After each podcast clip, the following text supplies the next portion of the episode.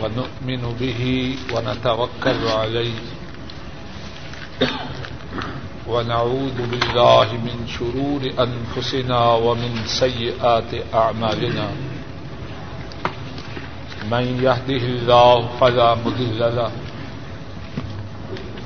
ومن يضلله فلا هادي له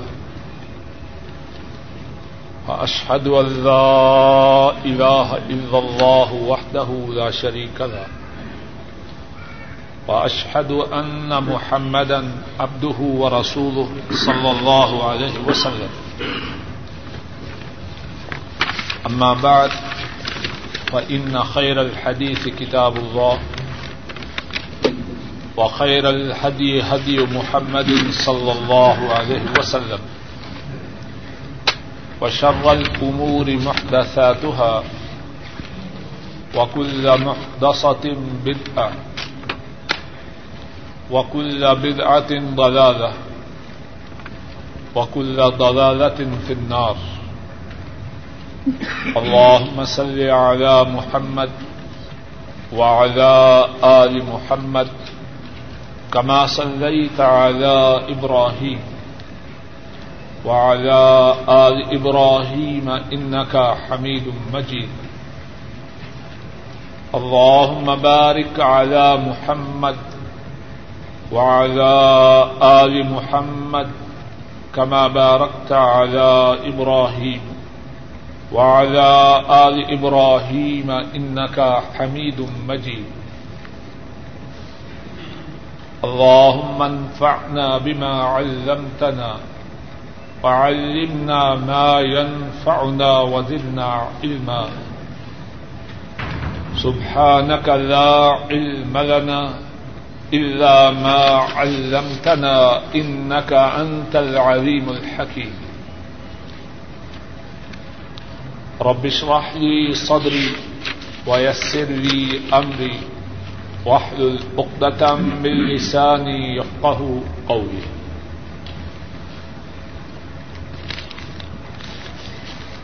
گزشتہ درس میں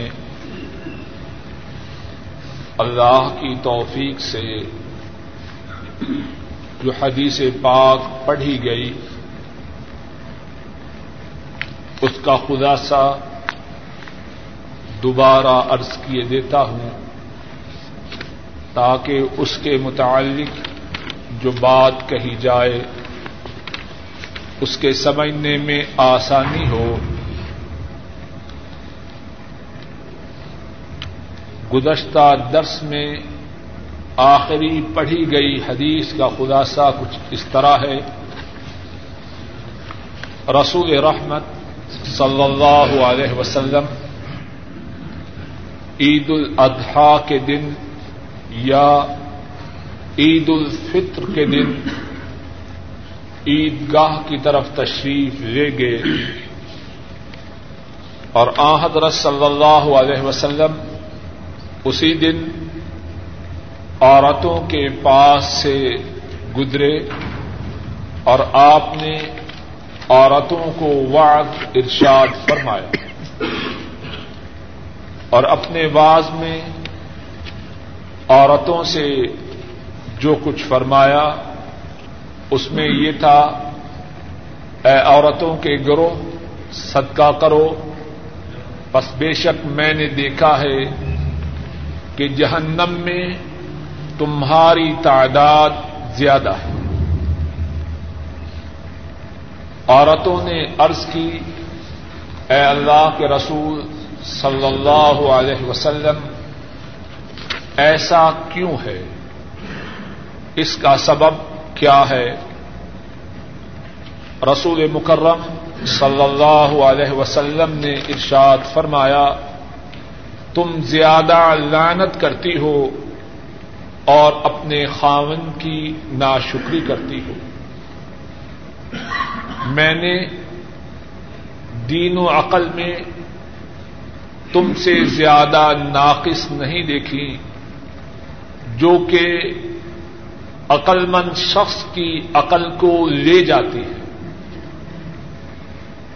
انہوں نے عرض کی: اے اللہ کے رسول صلی اللہ علیہ وسلم، ہمارے دین کی کمی اور ہماری عقل کی کمی کیسے ہے؟ رسول رحمت صلی اللہ علیہ وسلم نے ارشاد فرمایا، کیا عورت کی گواہی آدمی کی گواہی کے نصف کے برابر نہیں؟ انہوں نے عرض کی، کیوں نہیں، ایسے ہی ہے۔ آپ نے ارشاد فرمایا، یہی علامت ہے اس کی عقل کی کمی کی۔ کیا تم میں سے کیا جب عورت حیض کی حالت میں ہو کیا وہ نماز کو نہیں چھوڑتی؟ کیا وہ روزوں کو نہیں چھوڑتی؟ انہوں نے عرض کی، ہاں بات ایسے ہی ہے۔ آپ نے فرمایا، یہ ہے اس کے دین کے نقصان کا سبب۔ اس حدیث پاک میں جو مسائل ہیں گزشتہ درس میں ان کے متعلق اللہ کی توفیق سے گفتگو ہو رہی تھی۔ جو بات کہی گئی اس میں سے ایک بات یہ تھی کہ عید کی نماز کے لیے مسجدوں سے باہر کھلے میدان میں کھلی جگہ جا کے نماز عید کا ادا کرنا حضرت صلی اللہ علیہ وسلم کی سنت ہے۔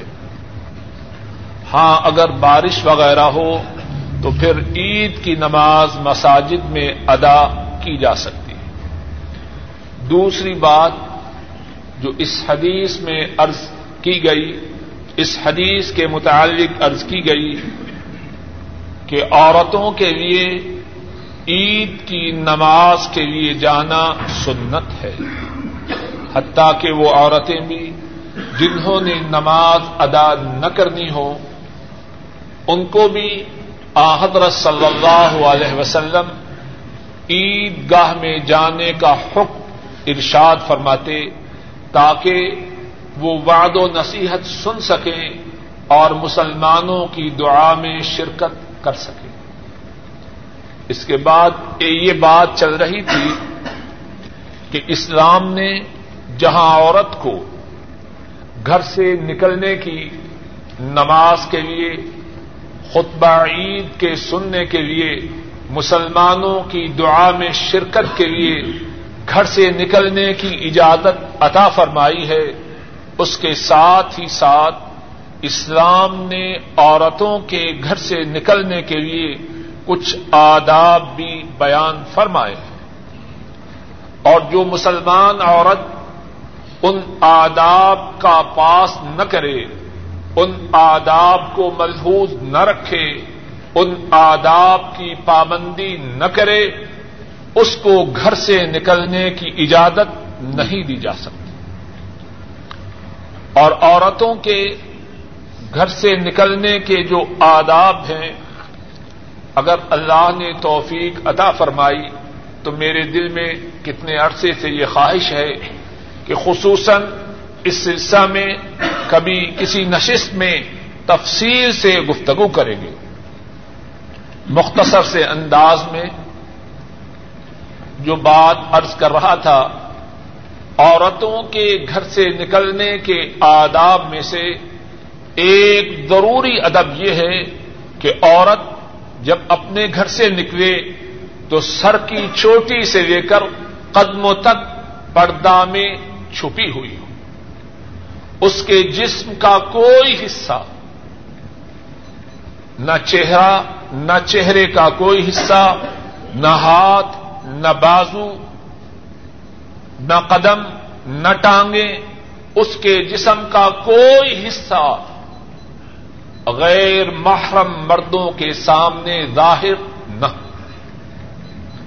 گزشتہ درس میں یہ بات بھی عرض کی کہ حضرت عبداللہ ابن عباس رضی اللہ تعالی عنہما نے قرآن کریم کی جو آیت کریمہ ہے یا ایہا النبی قل لازواجک و بناتک و نساء المؤمنین یدنین علیہن من جلابیبہن.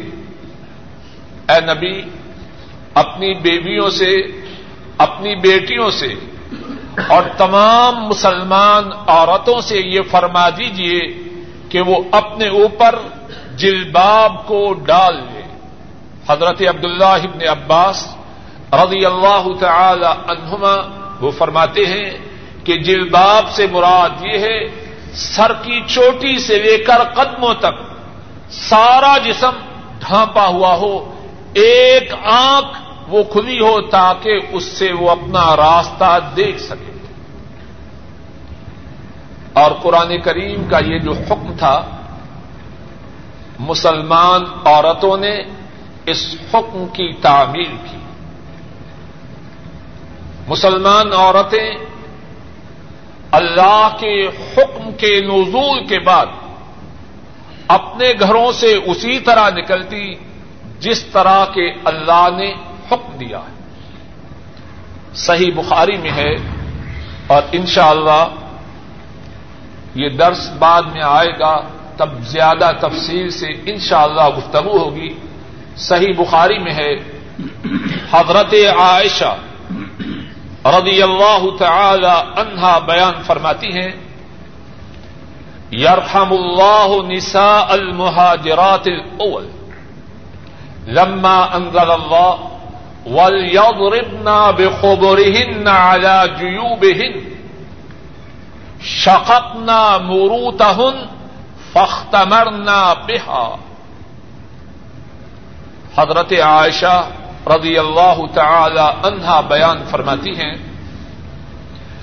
جب قرآن کریم فرماتی ہیں مہاجرین جو پہلے مہاجرین تھے اللہ ان کی بیویوں پر اپنی رحمتیں فرمائے.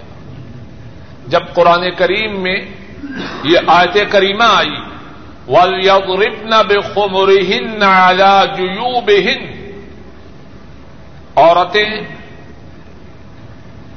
اپنی اوڑھنیوں کو اپنے سینوں پر ڈال لیں. حضرت عائشہ فرماتی ہیں انہوں نے کیا کیا شَقَقْنَا مُرُوتَهُنَّ فاختمرنا بها, انہوں نے اپنی چادروں کو چیرا اور ان کو اس طرح کیا کہ ان سے اپنے چہروں کو چھپا لیا. صحیح بخاری میں حدیث ہے.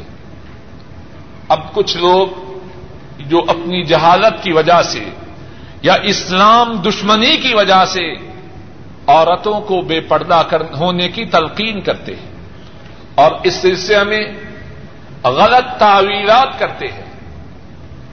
ایسی باتیں کتاب و سنت کے خلاف ہیں اور یہ بات خواہ جہالت کی وجہ سے کہی جائے یا اسلام کی دشمنی کی وجہ سے کی جائے اس میں عورتوں کے لیے کوئی خیر نہیں. عورتوں کے لیے خیر اس میں ہے جو اللہ نے عورتوں کو کرنے کا حکم دیا ہے. اور بات یہاں بھی سمجھ لیجیے, یہ ٹیپ ریکارڈر جس کمپنی نے بنایا ہے اس نے اس ٹیپ ریکارڈر کے چلانے کے لیے اس کے ساتھ ایک بکلیٹ بھیجی ہے. ایسے ہے کہ نہیں جی؟ آپ لوگ جب کوئی سامان خریدتے ہیں چھوٹا کتابچہ مانگتے ہیں کہ نہیں؟ بکلیٹ دیجیے. کیوں؟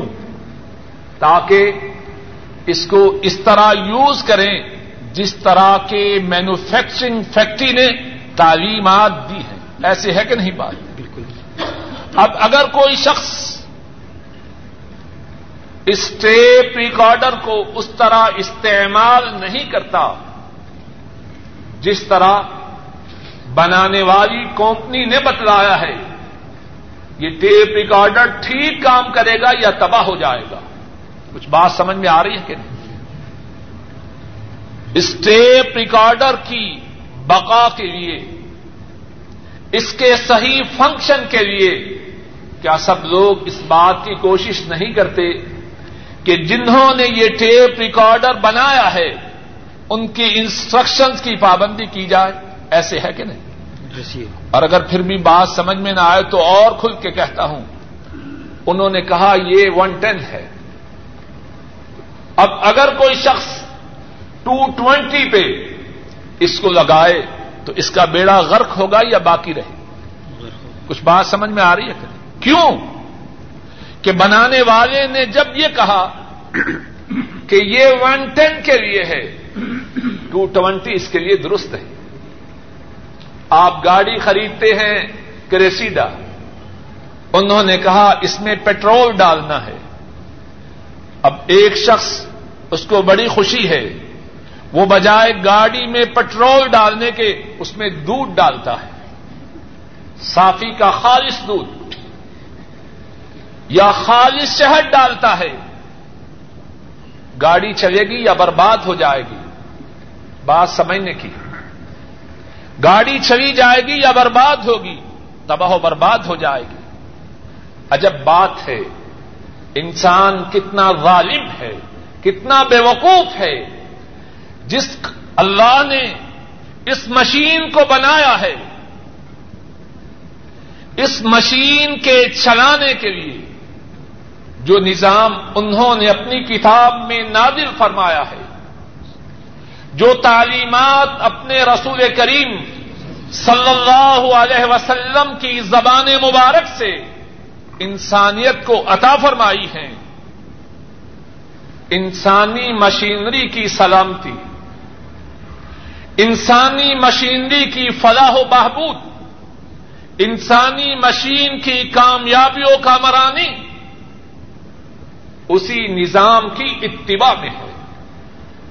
جب بھی انسانیت اس نظام سے ہٹ جائے گی تباہ و برباد ہو جائے گی. اگر یہ ٹیپ, اگر گاڑی بنانے والوں کی باتوں کو نہ ماننے سے تباہ و برباد ہوتی ہے تو انسان اپنے رب کی باتوں کو چھوڑ کر ہلاکت و بربادی سے کب بچ سکتا ہے؟ اور ہمارے لوگ بڑے نادان, بڑے بے وقوف ہیں. مغرب کی چمک دمک کو دیکھتے ہیں, ٹی وی پر, فلموں میں, رسالوں میں مغرب کی بے حیا عورتوں کو دیکھتے ہیں, ان کے چمکتے ہوئے جھوٹے دانتوں کو دیکھتے ہیں, سمجھتے ہیں شاید سعادت انہی کے لیے. کوئی جا کے ان کے حالات دیکھے تو صحیح, کس طرح تباہ و برباد ہو رہے ہیں. گزشتہ سالوں میں ایک اخبار میں بریتانیہ کے متعلق ایک رپورٹ آئی کہ کتنے مرد ہیں جو اپنی عورتوں سے بددیانتی کرتے ہیں,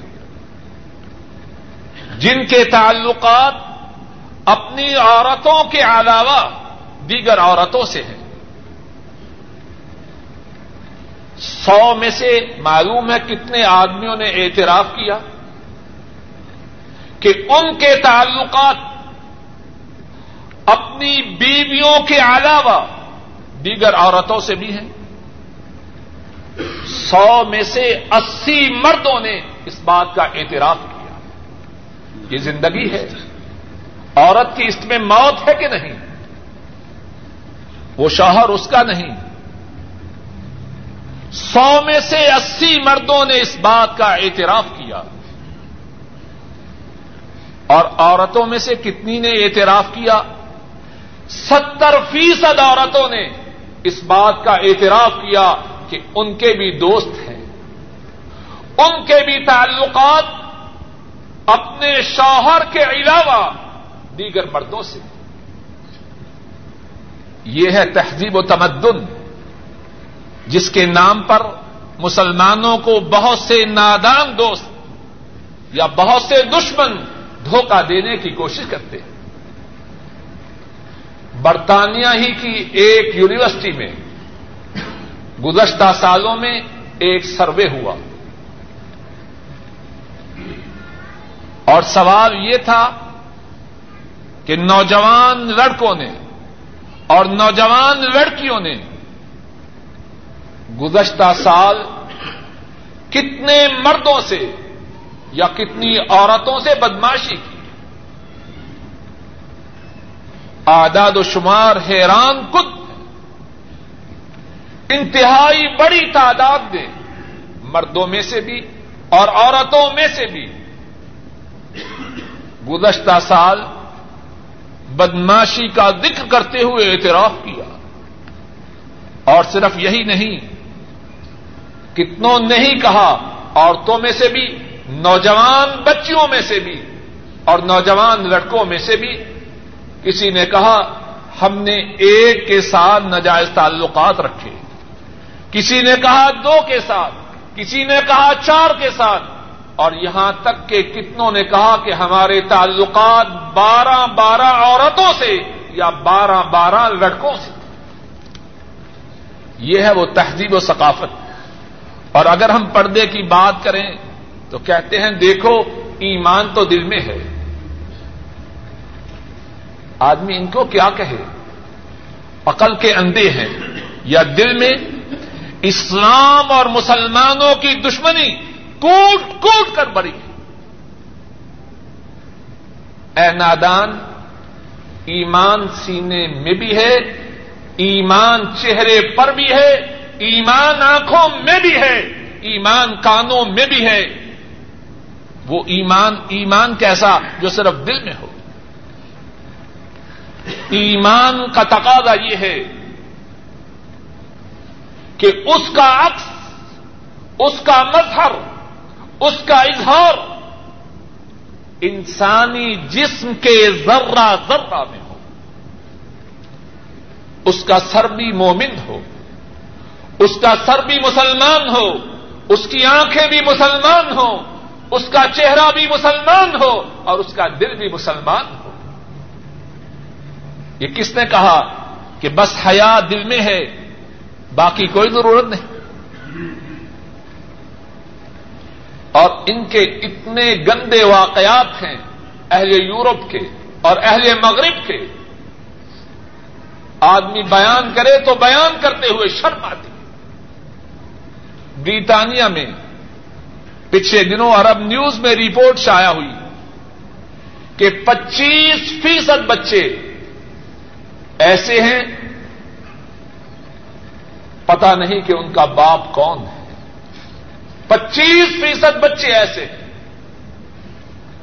اور جو اس رپورٹ کے پیش کرنے کا انچارج ہے اس نے اسی رپورٹ میں کہا اگر اسی نسبت سے معاملہ جاری رہا تو معلوم نہیں کہ برطانیہ میں کوئی حلال کا بچہ بھی ہوگا کہ نہیں ہوگا.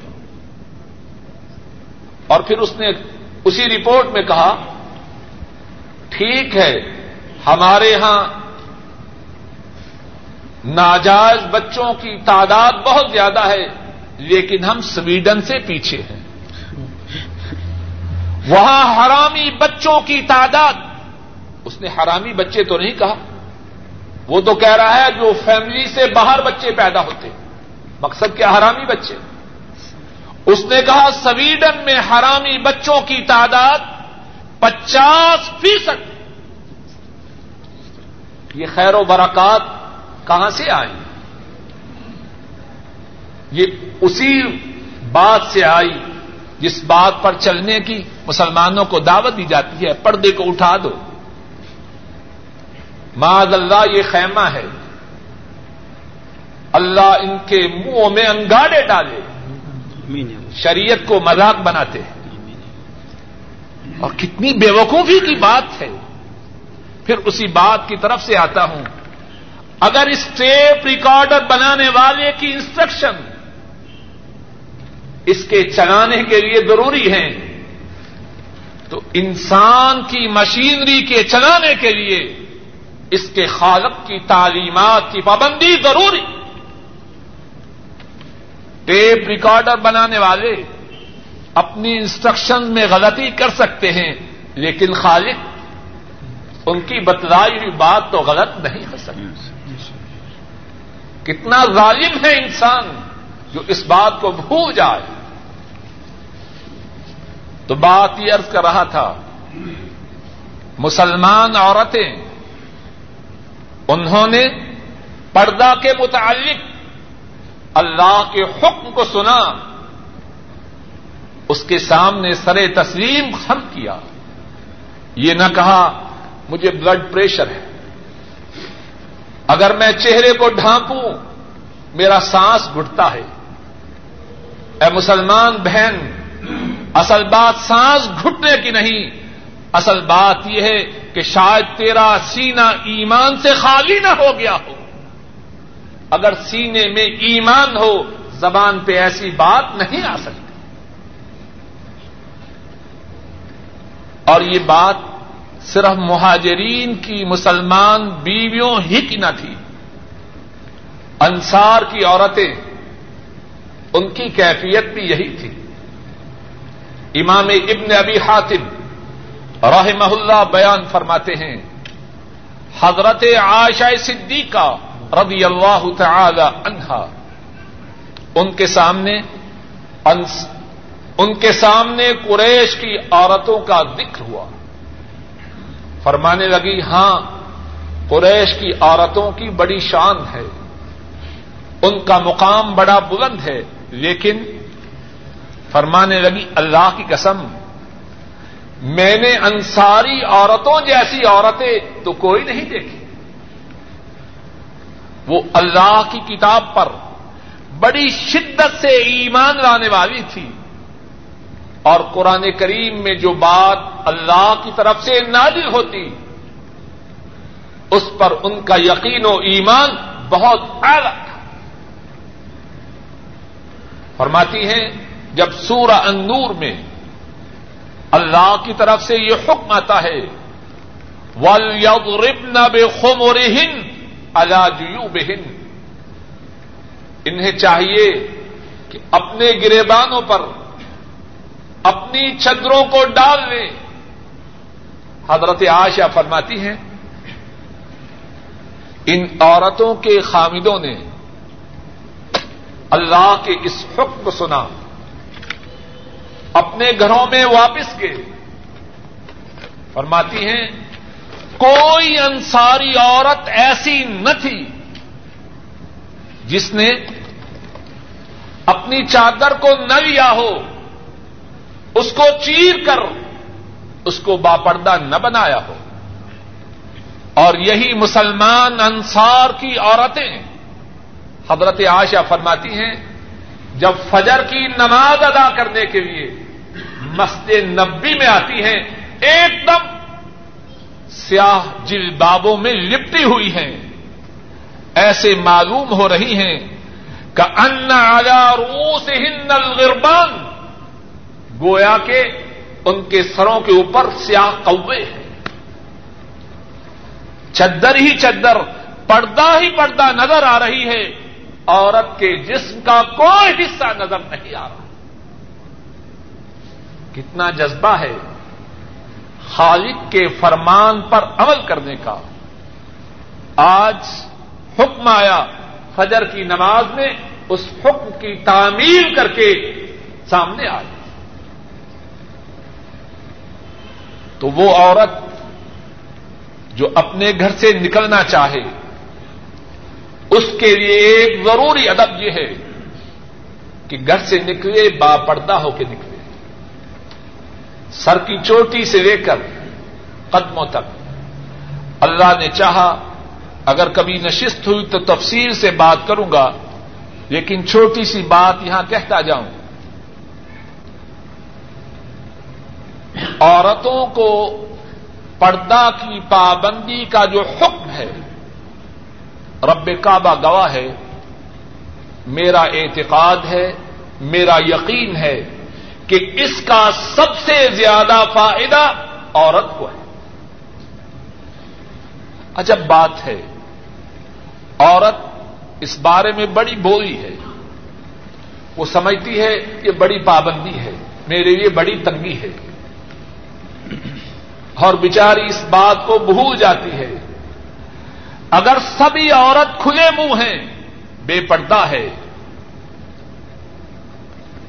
تو اس کا شوہر معلوم نہیں کہاں بھٹک جائے، کہاں پھسل جائے۔ سب سے زیادہ فائدہ پردے کا عورت کو ہے۔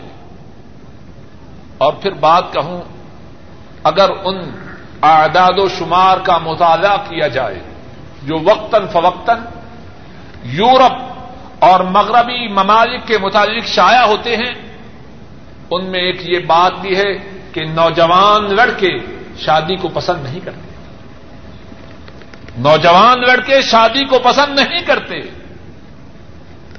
عورتیں لڑکوں کے پیچھے ہیں۔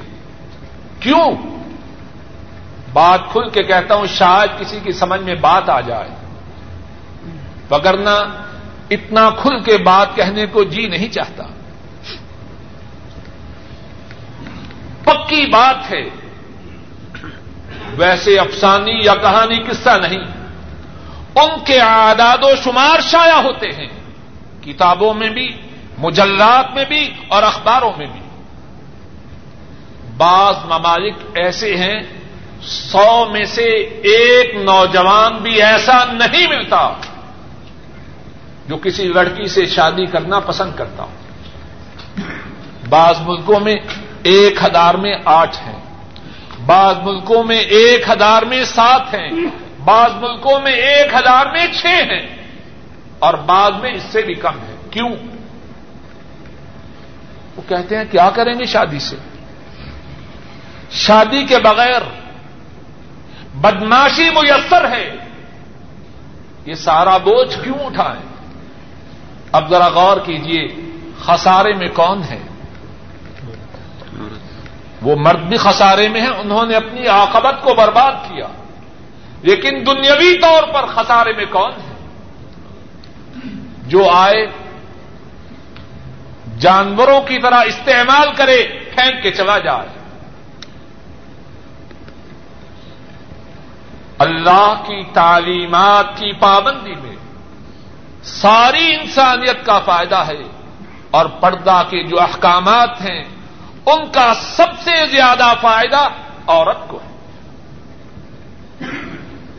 عورت کے گھر سے نکلنے کے جو آداب ہیں، ان میں سے ایک ادب یہ بھی ہے کہ جب اپنے گھر سے نکلے ایسی خوشبو استعمال نہ کرے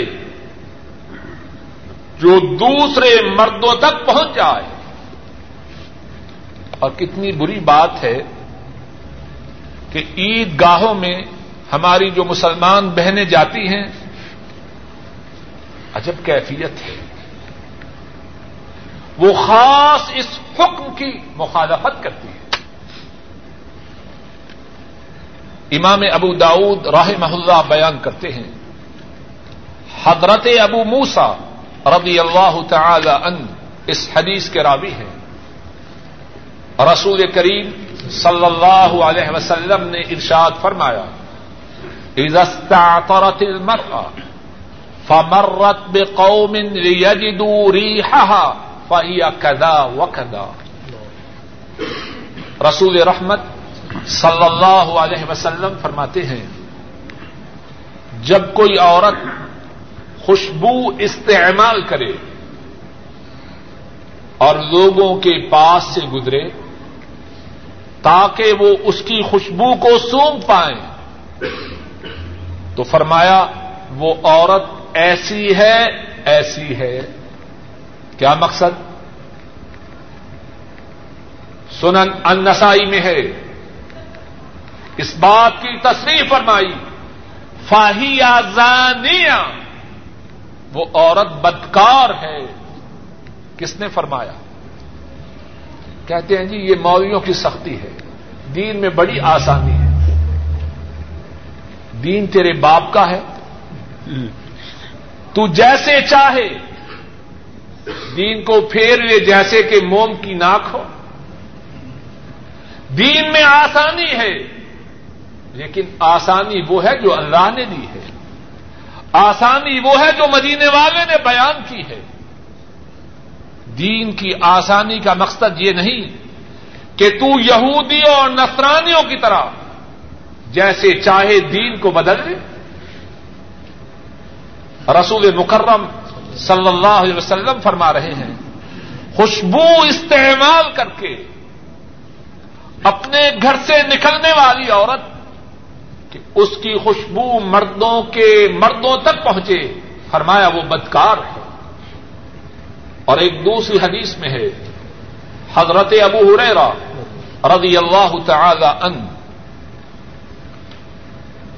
گلی میں ہیں، ایک عورت گزر رہی ہے اور خوشبو اس عورت کی جانب سے نکل کر حضرت ابو ہریرہ رضی اللہ تعالی عنہ ان کے ناک تک پہنچتی ہے۔ حضرت ابو ہریرہ رضی اللہ تعالی عنہ فرماتے ہیں یا امۃ الجبار جئت من المسجد، اے جبار کی بندی تو مسجد سے آئی ہے؟ کہنے لگی ہاں مسجد سے آئی ہوں۔ فرماتے ہیں اسی لیے تو نے خوشبو استعمال کی تھی؟ کہنے لگی ہاں اسی لیے میں نے خوشبو کا استعمال کیا تھا کہ مسجد کی طرف جا رہی۔ فرمانے لگے سنو، میں نے اپنے محبوب ابو القاسم صلی اللہ علیہ وسلم سے سنا اگر عورت مسجد کی طرف آئے اور اس نے خوشبو کا استعمال کیا ہو اور خوشبو مردوں تک پہنچے، اسے چاہیے کہ وہیں سے اپنے گھر پلٹ جائے، جا کے غسل جنابت کرے، پھر اس کے بعد دوبارہ مسجد میں آئے۔ کتنا سنگین حکم ہے، اور کتنی ہماری مسلمان عورتیں ہیں بازاروں میں شاپنگ کے لیے آتی ہیں یا ویسے اپنے نئے کپڑے دکھلانے کے لیے آتی ہیں، ایک دم خوشبو آ رہی۔ اب ان کے متعلق رسول کریم صلی اللہ علیہ وسلم کا ارشاد کیا ہے؟ ایک تیسری بات جو گھر سے نکلنے والی عورت کے لیے انتہائی ضروری ہے کہ گھر سے نکلتے ہوئے اس کا غیر محرم مردوں سے اختلاط نہ ہو۔ غیر محرم مردوں سے اختلاط انتہائی تباہ کن، اور رسول کریم صلی اللہ علیہ وسلم نے اس بارے میں کتنا اہتمام کیا۔ دو باتیں عرض کر کے، دو مثالیں عرض کر کے بات کو آگے بڑھاتا ہوں۔ امام ابو داؤد رحمہ اللہ بیان فرماتے ہیں حضرت ابو اسید الانصاری رضی اللہ تعالی عنہ، وہ اس حدیث کے راوی ہیں، رسول رحمت صلی اللہ علیہ وسلم مسجد سے نکلتے ہیں، آپ دیکھتے ہیں کہ گلی میں مرد اور عورتیں نماز سے فارغ ہو کے جا رہے ہیں، اور مردوں اور عورتوں میں اختلاط ہو چکا ہے۔ آپ صلی اللہ علیہ وسلم عورتوں سے ارشاد فرماتے ہیں استاخرنا فانه ليس لكن ان تحققن الطريق عليكن بحافات الطريق، اے عورتوں راستہ کے درمیان سے ہٹ جاؤ، تمہیں اس بات کی اجازت نہیں کہ راستہ کے درمیان چلو۔ عورتیں اس حکم کو سن کر فوراً گلی کے کناروں کی طرف ہو جاتی ہیں۔ راوی کہتا ہے میں نے دیکھا کہ مسلمان عورتوں کے کپڑے دیواروں کے ساتھ گھسٹ رہے تھے، کیوں؟ ایک دم درمیان میں سے ہٹ کر گلی کے کناروں کی طرف ہو گئی۔ اب غور کرنے کی بات یہ ہے، اچھی طرح بات کو سمجھیے، کتنے لوگ ہیں اس بارے میں بات کہی جائے تو کہتے ہیں نہیں جی بات تو ٹھیک ہے لیکن ہم ماشاء اللہ بڑے پاک دامن ہیں۔ ٹھیک ہے بات ٹھیک ہے لیکن یہ ان کے متعلق ہے جن کے دل میں کھوٹ ہو، ہمارے دل بڑے پاک ہیں، خالص شیطانی بات ہے، خالص شیطانی بات ہے۔ ذرا غور کیجیے،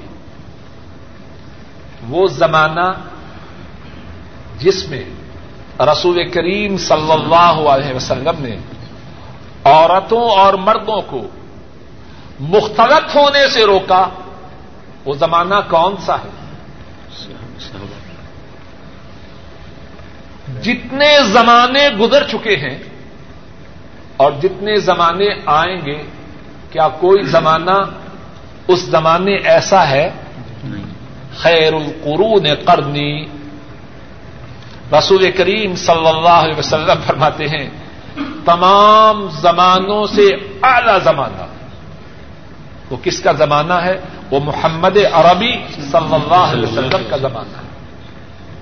ان ایسا زمانہ نہ آدم کا تھا، نہ نوح کا تھا، نہ ابراہیم کا تھا، نہ موسیٰ کا تھا، نہ عیسیٰ کا تھا، نہ آج تک ہوا ہے، نہ قیامت تک ہوگا۔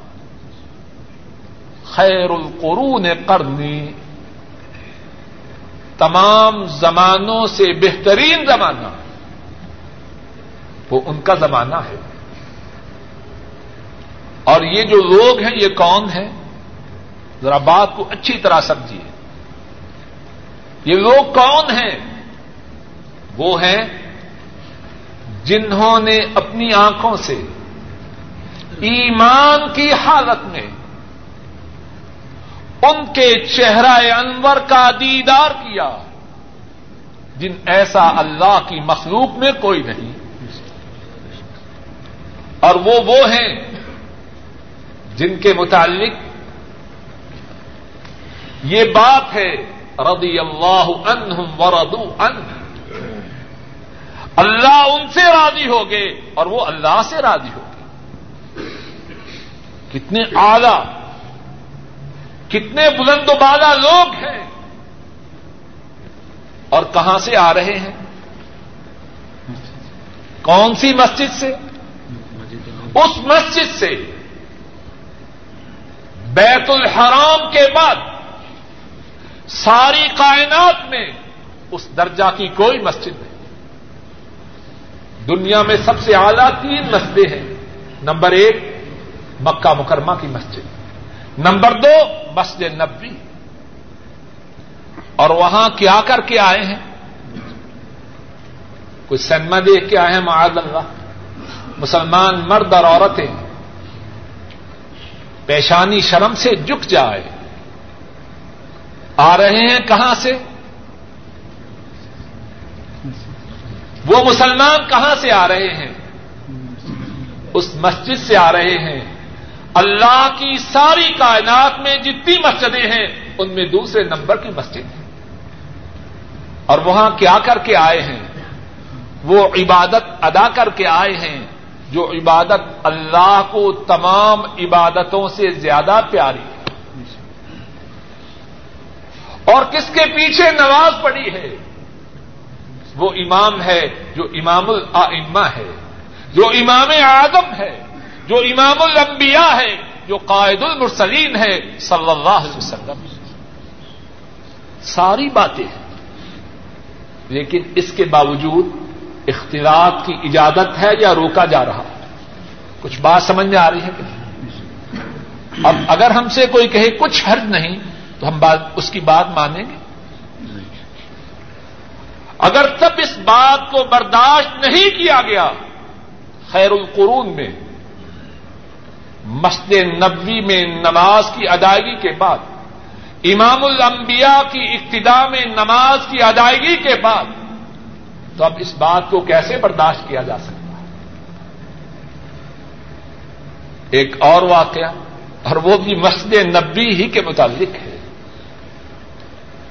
آ حضرت صلی اللہ علیہ وسلم فرماتے ہیں، اور آپ کا یہ فرمان بھی امام ابو داؤد نے اپنی کتاب سنن میں بیان کیا ہے، حضرت عبداللہ ابن عمر رضی اللہ تعالی عنہما فرماتے ہیں رسول کریم صلی اللہ علیہ وسلم مسجد کے ایک دروازے کی طرف اشارہ کرتے ہیں اور فرماتے ہیں لو ترکنا ھذا الباب للنساء، اگر ہم اس دروازے کو عورتوں کے مسجد میں آنے اور مسجد کے سے جانے کے لیے مخصوص کر دیں، آن حضرت صلی اللہ علیہ وسلم مسجد کے دروازوں میں سے ایک دروازے کو عورتوں کے لیے مخصوص کر دیتے، اور صحابہ آپ کے اس حکم کی کس طرح تعمیل کرتے ہیں؟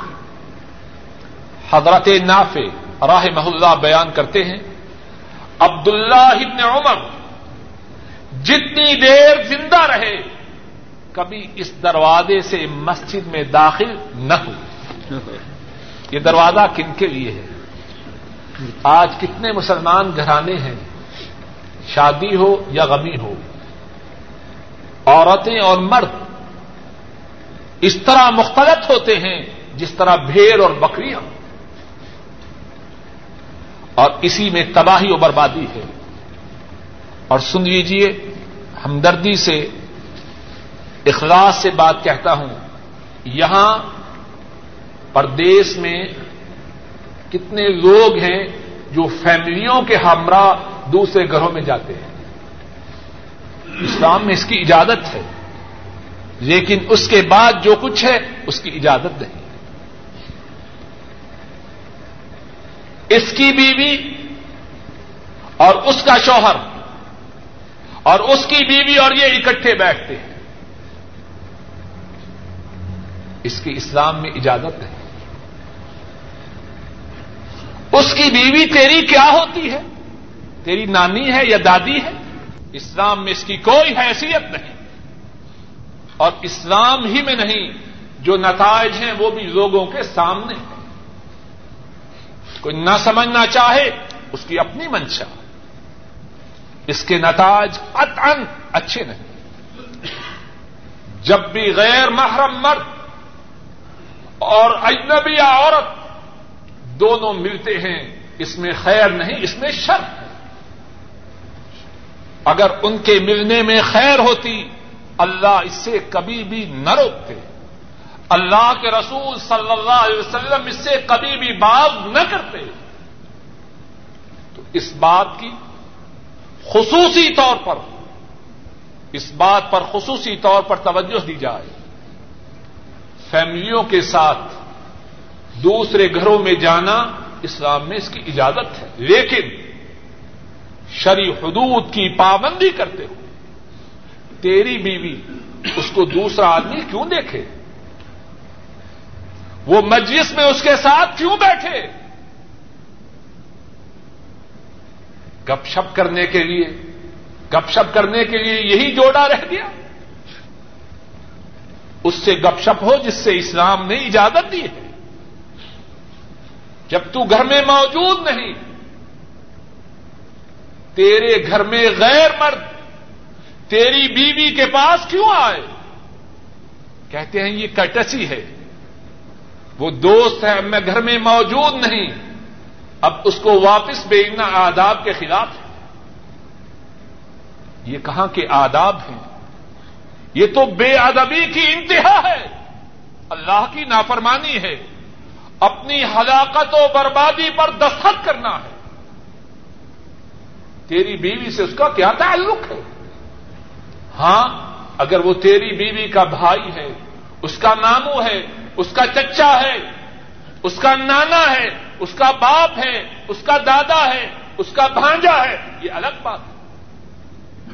جو تیری بیوی کا محرم نہیں، تیری عدم موجودگی میں تیرے گھر میں اس کا آنا، اس میں کہاں کی عقل ہے؟ تو دوسرا واقعہ یہ عرض کیا، آن حضرت صلی اللہ علیہ وسلم نے مسجد نبوی میں عورتوں کے لیے ایک باب مخصوص کیا، اور آج بھی اس نام کا دروازہ مسجد نبوی میں موجود ہے، باب النساء۔ تو بات یہ عرض ہو رہی تھی، عورتوں کے لیے عید گاہ میں جانے کی اجازت ہے، بلکہ رسول کریم صلی اللہ علیہ وسلم نے جانے کی ترغیب دی ہے تاکہ دین کی بات کو سنیں اور جو مسلمان دعا کریں اس میں شریک ہوں، لیکن جائیں کیسے؟ اسلام کے آداب کی پابندی کرتے ہوں۔ ایک اور بات جو اس حدیث میں ہے کہ عورتوں کے لیے خصوصی وعظ کا بندوبست کیا جا سکتا ہے۔ آن حضرت صلی اللہ علیہ وسلم نے عیدگاہ میں عورتوں کو خصوصی خطاب فرمایا، لیکن شاید اب عیدگاہ میں اس کی ضرورت باقی نہ رہے کہ آج کل مقبر لاؤڈ اسپیکر ایجاد ہو چکے ہیں، آدمی دور بھی کھڑا ہو تب بھی عورتوں تک بات پہنچ سکتی ہے، لیکن اگر کہیں ضرورت ہو عورتوں کے مسائل پر گفتگو کی تو ان کے لیے علیحدہ نشست کا اہتمام کیا جا سکتا ہے۔ ایک اور بات اس حدیث میں جو ہے وہ یہ ہے کہ بات سمجھاتے ہوئے اگر سخت انداز استعمال کرنے کی ضرورت ہو تو سخت انداز استعمال کیا جا سکتا ہے، لیکن مقصود یہ ہو کہ جس کو بات سمجھائی جا رہی ہے اس کی خیر خواہی ہو جائے۔ آن حضرت صلی اللہ علیہ وسلم عورتوں سے کیا فرما رہے ہیں؟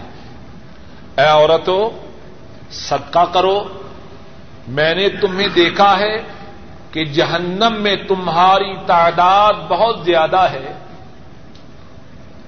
یہ انداز سخت ہے یا نرم؟ اب جہنم میں زیادہ تعداد میں ہونا انتہائی سخت بات ہے، لیکن یہ بات بیان کرنے میں مصلحت ہے، اور وہ مصلحت کیا ہے؟ تاکہ عورتیں ڈر جائیں، اپنے آپ کو جہنم کی آگ سے بچانے کا بندوبست ابھی سے کر لیں۔ ایک اور بات اس حدیث میں یہ ہے، اللہ کی ارب و رحمتیں ہوں پر بات بیان کرتے ہیں، ادھوری بات بیان نہیں کرتے۔ یہ بتلایا کہ جہنم میں تمہاری تعداد زیادہ ہے، اس کے ساتھ ساتھ وہ طریقہ بھی بتلایا جس سے وہ جہنم کی آگ سے بچ سکتی ہے، اور وہ طریقہ کیا ہے؟ تصدقنا، اے عورتوں صدقہ خیرات کرو۔ مسلمان خواتین اس صورت اس بات پر خصوصاً توجہ دیں۔ ہماری بہت سی عورتیں بہنیں بہت سی چیزوں کے خریدنے کی بہت زیادہ دلدادہ ہوتی ہیں، چیزوں کا نام لینے کی کوئی ضرورت نہیں، لیکن صدقہ و خیرات کی طرف ان کی توجہ کم ہے۔ ہمارا یہ قطعاً مقصد نہیں کہ عورت اپنے گھر کی چار دیواری میں زیب و زینت نہ کرے، بلکہ پسندیدہ بات یہ ہے کہ عورت اپنے گھر کی چار دیواری میں زیب و زینت کرے۔ اسلام میں یہ بات پسندیدہ ہے، ہمارا قطعاً یہ مقصود نہیں، لیکن جو بات کہہ رہا ہوں کہ کچھ چیزوں کی طرف بہت زیادہ توجہ ہے اور صدقہ و خیرات کی طرف بہت سی عورتوں کی توجہ بہت ہی کم،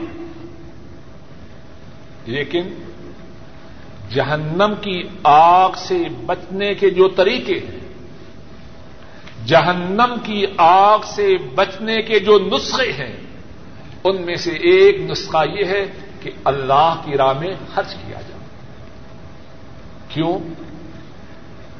اللہ کی راہ میں جو صدقہ کرنا ہے اس کی وجہ سے گناہ مٹ جاتے ہیں۔ ایک حدیث میں ہے، حضرت جابر رضی اللہ تعالی عنہ اس حدیث کو بیان کرتے ہیں، اور امام ابو یعلا رحمہ اللہ نے اس حدیث کو بیان فرمایا ہے۔ رسول کریم صلی اللہ علیہ وسلم ارشاد فرماتے ہیں، اور آپ کا ارشاد اس وقت اپنے صحابی حضرت قعب بن اجرہ رضی اللہ تعالی عنہ سے تھا۔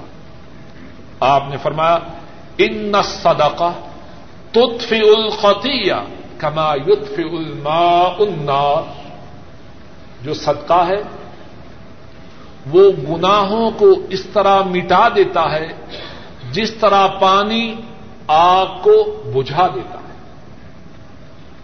ایک اور حدیث میں ہے، امام بخاری اور امام مسلم رحمہم اللہ بیان فرماتے ہیں، حضرت عدی بن حاتم رضی اللہ تعالی عنہ اس حدیث کے راوی ہیں، رسول کریم صلی اللہ علیہ وسلم فرماتے ہیں، ما منکم من احد الا سیکلمہ ربہ لیس بینہ وبینہ ترجمان ولا حجاب یحجبہ فینظر ایمن من فلا یری الا ما قدم وَيَنْظُرُ أَشْأَمَ مِنْهُ فَلَا يَرَى إِلَّا مَا قَدَّمَ وَيَنْظُرُ بَيْنَ يَدَيْهِ فَلَا يَرَى إِلَّا النَّارَ تِلْقَاءَ وَجْهِهِ فَاتَّقُوا النَّارَ وَلَوْ بِشِقِّ تَمْرَةٍ۔ رسول کریم صلی اللہ علیہ وسلم فرماتے ہیں،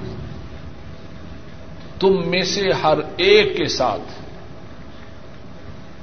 اس کا رب گفتگو کرے گا، تمہارے اور تمہارے رب کے درمیان نہ کوئی ترجمان ہوگا اور نہ ہی کوئی پردہ ہوگا۔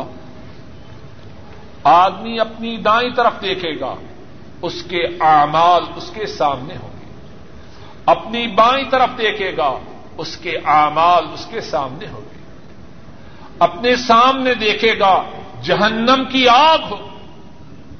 اب اس کے بعد کیا فرمایا؟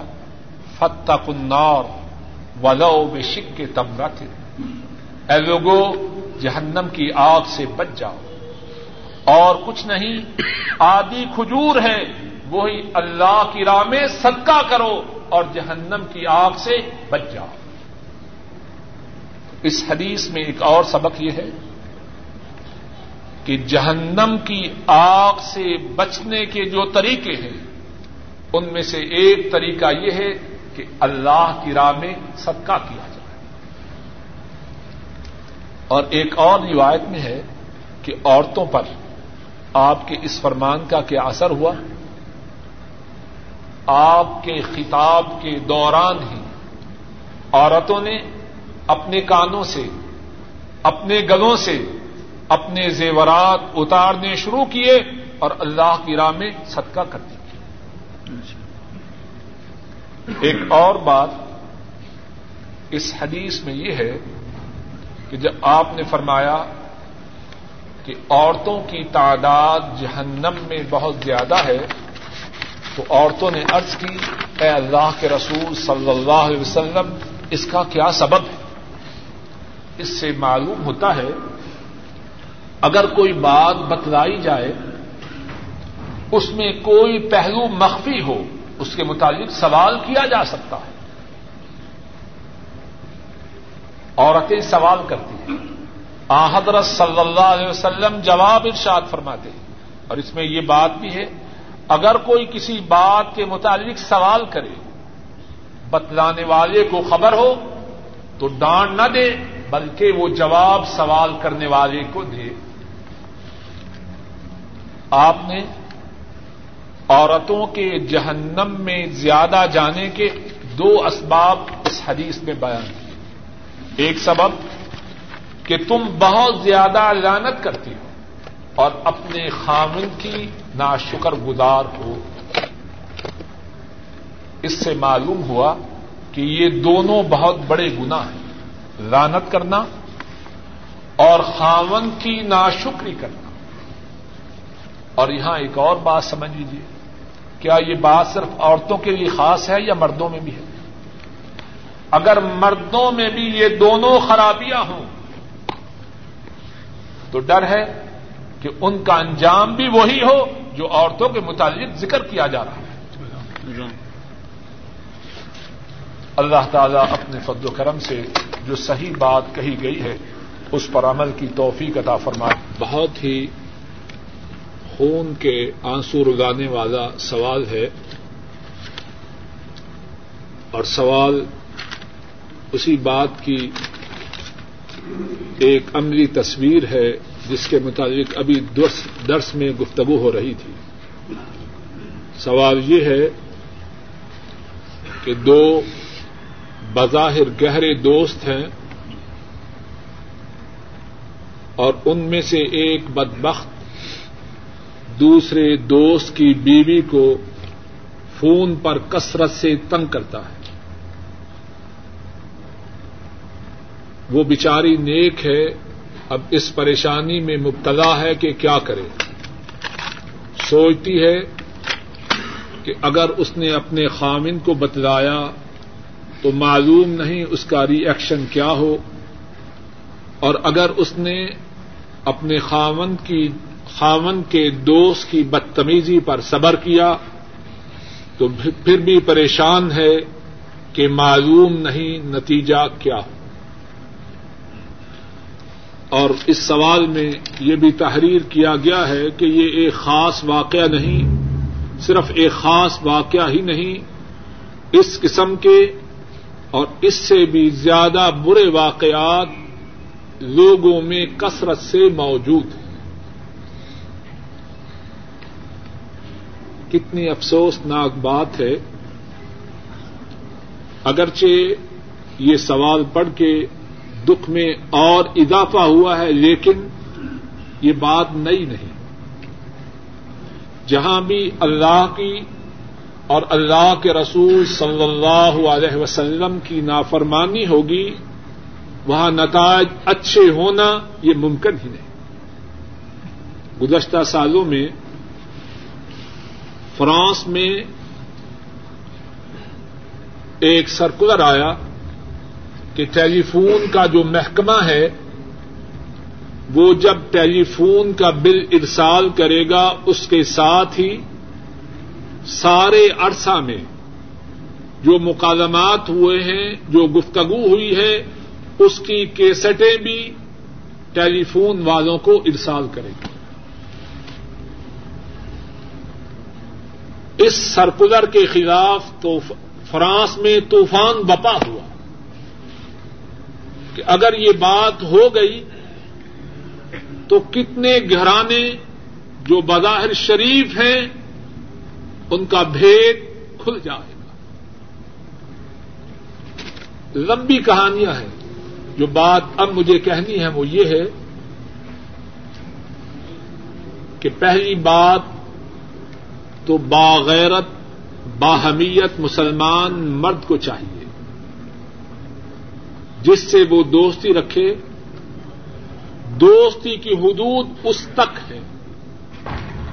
جو شخص اپنے دوست سے دوستی کو اپنے گھر میں داخل کرتا ہے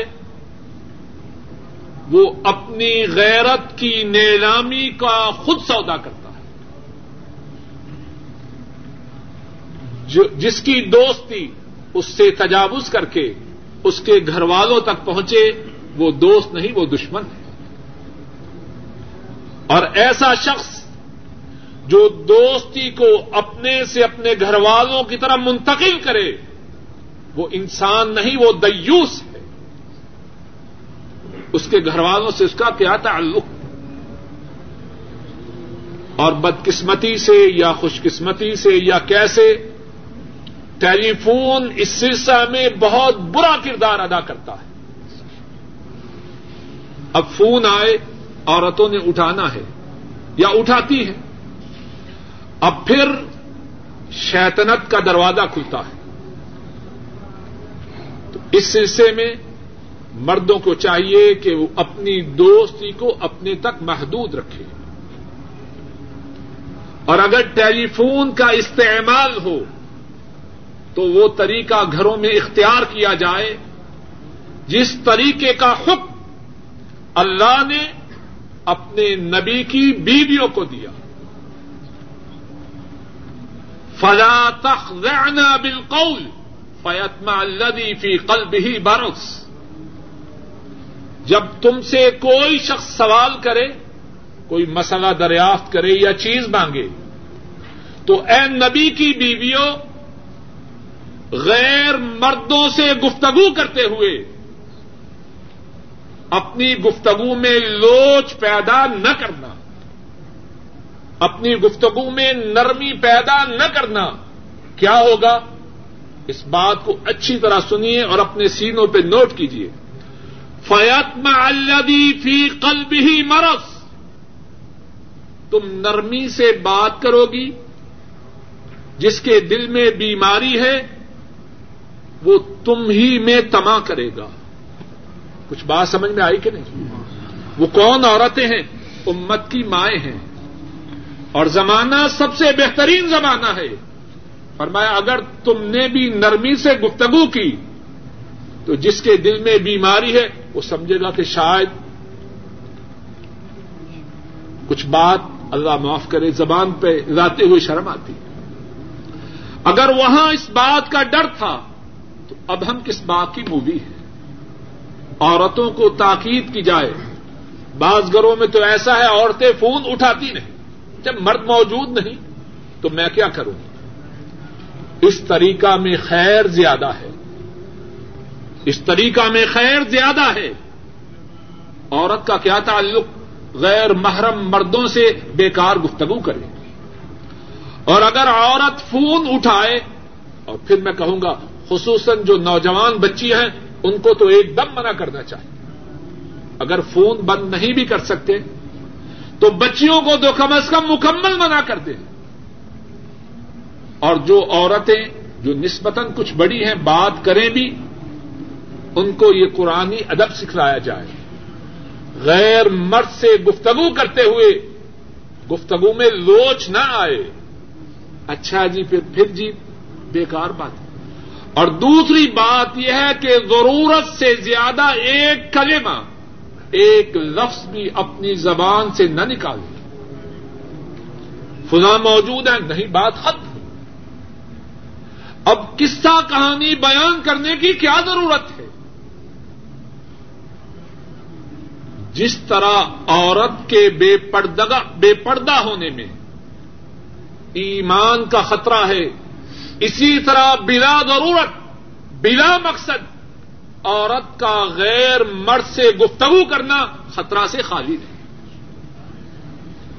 جہاں تک اس بہن کا سوال ہے, میری ناقص رائے یہ ہے کہ اس کو یہ بات ہر قیمت پر اپنے شوہر کو بچانا بت بت بتلانا چاہیے. اگر شوہر کا بظاہر دوست در حقیقت دشمن اس کی بیوی کو تنگ کرتا ہے, عورت کی ذمہ داری ہے کہ وہ اپنے خاوند کو آگاہ کرے. اگر وہ اس کو آگاہ نہ کرے گی تو دو باتوں میں سے ایک کا خدشہ انتہائی زیادہ ہے. ایک تو یہ ہے کہ وہ بھی آخر انسان ہے, شیطان اس کے ساتھ بھی ہے, عین ممکن ہے وہ خود ہی راہ راست سے بھٹک جائے. اور دوسرا خطرہ یہ ہے کہ اس کا جو خاوند ہے اس کو تو کچھ پتہ نہیں, تو جو بدترین دوست بنا ہوا ہے وہ اپنی شرارت میں اور زیادہ اضافہ کرتا جائے. اور کبھی وہ وقت آ جائے کہ باوجود اس کی پاک دامنی کے اس کے شوہر کو اطلاع ہو جائے تو وہ اپنی اسی بیوی پر شک کرے. اگر یہ تنگ کر رہا تھا, اس نے کیوں نہیں بتلایا؟ تو یا تو یہ خطرہ ہے کہ وہ خود ہی راہ راست سے بھٹک جائے, اور دوسرا خطرہ یہ ہے کہ اگر وہ راہ راست سے نہ بٹکے تو کسی وقت اس پہ جھوٹا الزام آئے. تو اس کے لیے ضرورت اس بات کی ہے کہ وہ ابھی سے اپنے خاوند کو اس کے دوست نما دشمن اس کی حرکات سے آگاہ کرے تاکہ فتنے کا یہ دروازہ بند ہو. ایک سوال یہ ہے, ایک شخص نے تین سال پہلے کسی کو دس ہزار روپے ارسال کیے تھے. تب دس ہزار روپوں کے لیے دو ہزار ریال دینے پڑتے تھے. اب جو رقم واپس کرنی ہے, اگر دس ہزار واپس کی جائے تو اس کے اٹھارہ سو ریال بنتے ہیں. اب سوال یہ ہے کہ واپس کرتے ہوئے وہ دس ہزار روپے واپس کرے یا دو ہزار ریال واپس کرے؟ سوال واضح ہے. یہ معاملہ کتنے ہی لوگوں کو پیش آتا ہے. جب لیے تھے دس ہزار کے دو ہزار ریال بنتے تھے, اب جب دینے ہیں تو دس ہزار کے اٹھارہ سو بنتے ہیں.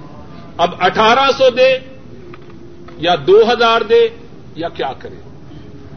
جواب یہ ہے کہ جس شخص نے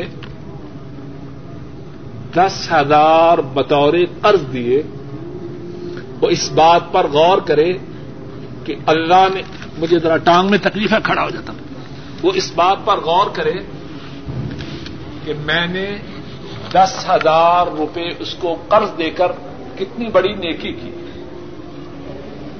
کسی کو بطور قرض کچھ دینا معمولی بات نہیں. رسول کریم صلی اللہ علیہ وسلم نے اس کی بہت زیادہ فضیلت بیان کی ہے. قرض دینے والا اس فضیلت کو یاد رکھے, اور جس نے قرض لیا تھا وہ اس بات کو یاد رکھے کہ بہتر لوگ وہ ہیں کہ جب قرض لیں تو اچھے طریقے سے اس کو واپس کریں. اب اگر دینے والا دینے کی فضیلت کو سوچے اور لینے والا اچھے طریقہ سے ادائیگی کو سوچے تو یہ جھگڑا پیدا نہ ہوگا, اور اگر پھر بھی جھگڑا پیدا ہو تو جواب یہ ہے واللہ اعلم بالصواب کہ جو رقم جس وقت دی گئی تھی وہ کس طرح دی گئی تھی, جو ٹرانزیکشن ہوئی وہ روپوں کی صورت میں یا ریالوں کی صورت میں. یعنی جب اس نے اس سے مانگا مجھے قرض دو, کیا مانگا؟ دو ہزار ریال مانگے یا دس ہزار روپے مانگے؟ اگر دس ہزار روپے مانگے تھے تو دس ہزار روپے دے. اب ان کے اٹھارہ سو بنے یا بائیس سو بنے. اور اگر اس نے قرض دیتے وقت دو ہزار ریال دیے تھے تو واپس کرنے والا دو ہزار ریال دے, خواہ دو ہزار کے گیارہ ہزار بنے یا نو ہزار بنے. واللہ اعلم بالصواب. کہ بیت اللہ میں طواف کرتے وقت اور سائی میں سائی کرتے وقت عورتوں اور مردوں کے درمیان اختلاط ہوتا ہے. جواب یہ ہے کہ مسلمان عورتوں کو اس بات کی کوشش کرنی چاہیے کہ جتنا زیادہ مردوں سے دور ہو سکے